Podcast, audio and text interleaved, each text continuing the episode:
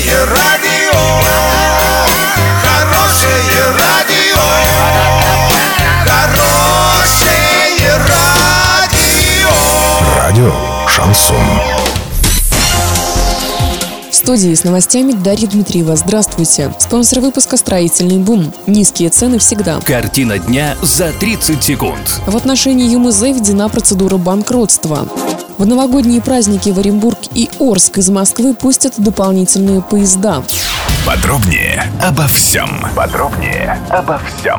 На ЮМЗ ввели процедуру наблюдения по требованию компании ООО «Интерфинтек». Это первая стадия банкротства. Назначен временный управляющий. Кстати, накануне работники предприятия сообщили, что некоторым выплатили зарплату за ноябрь.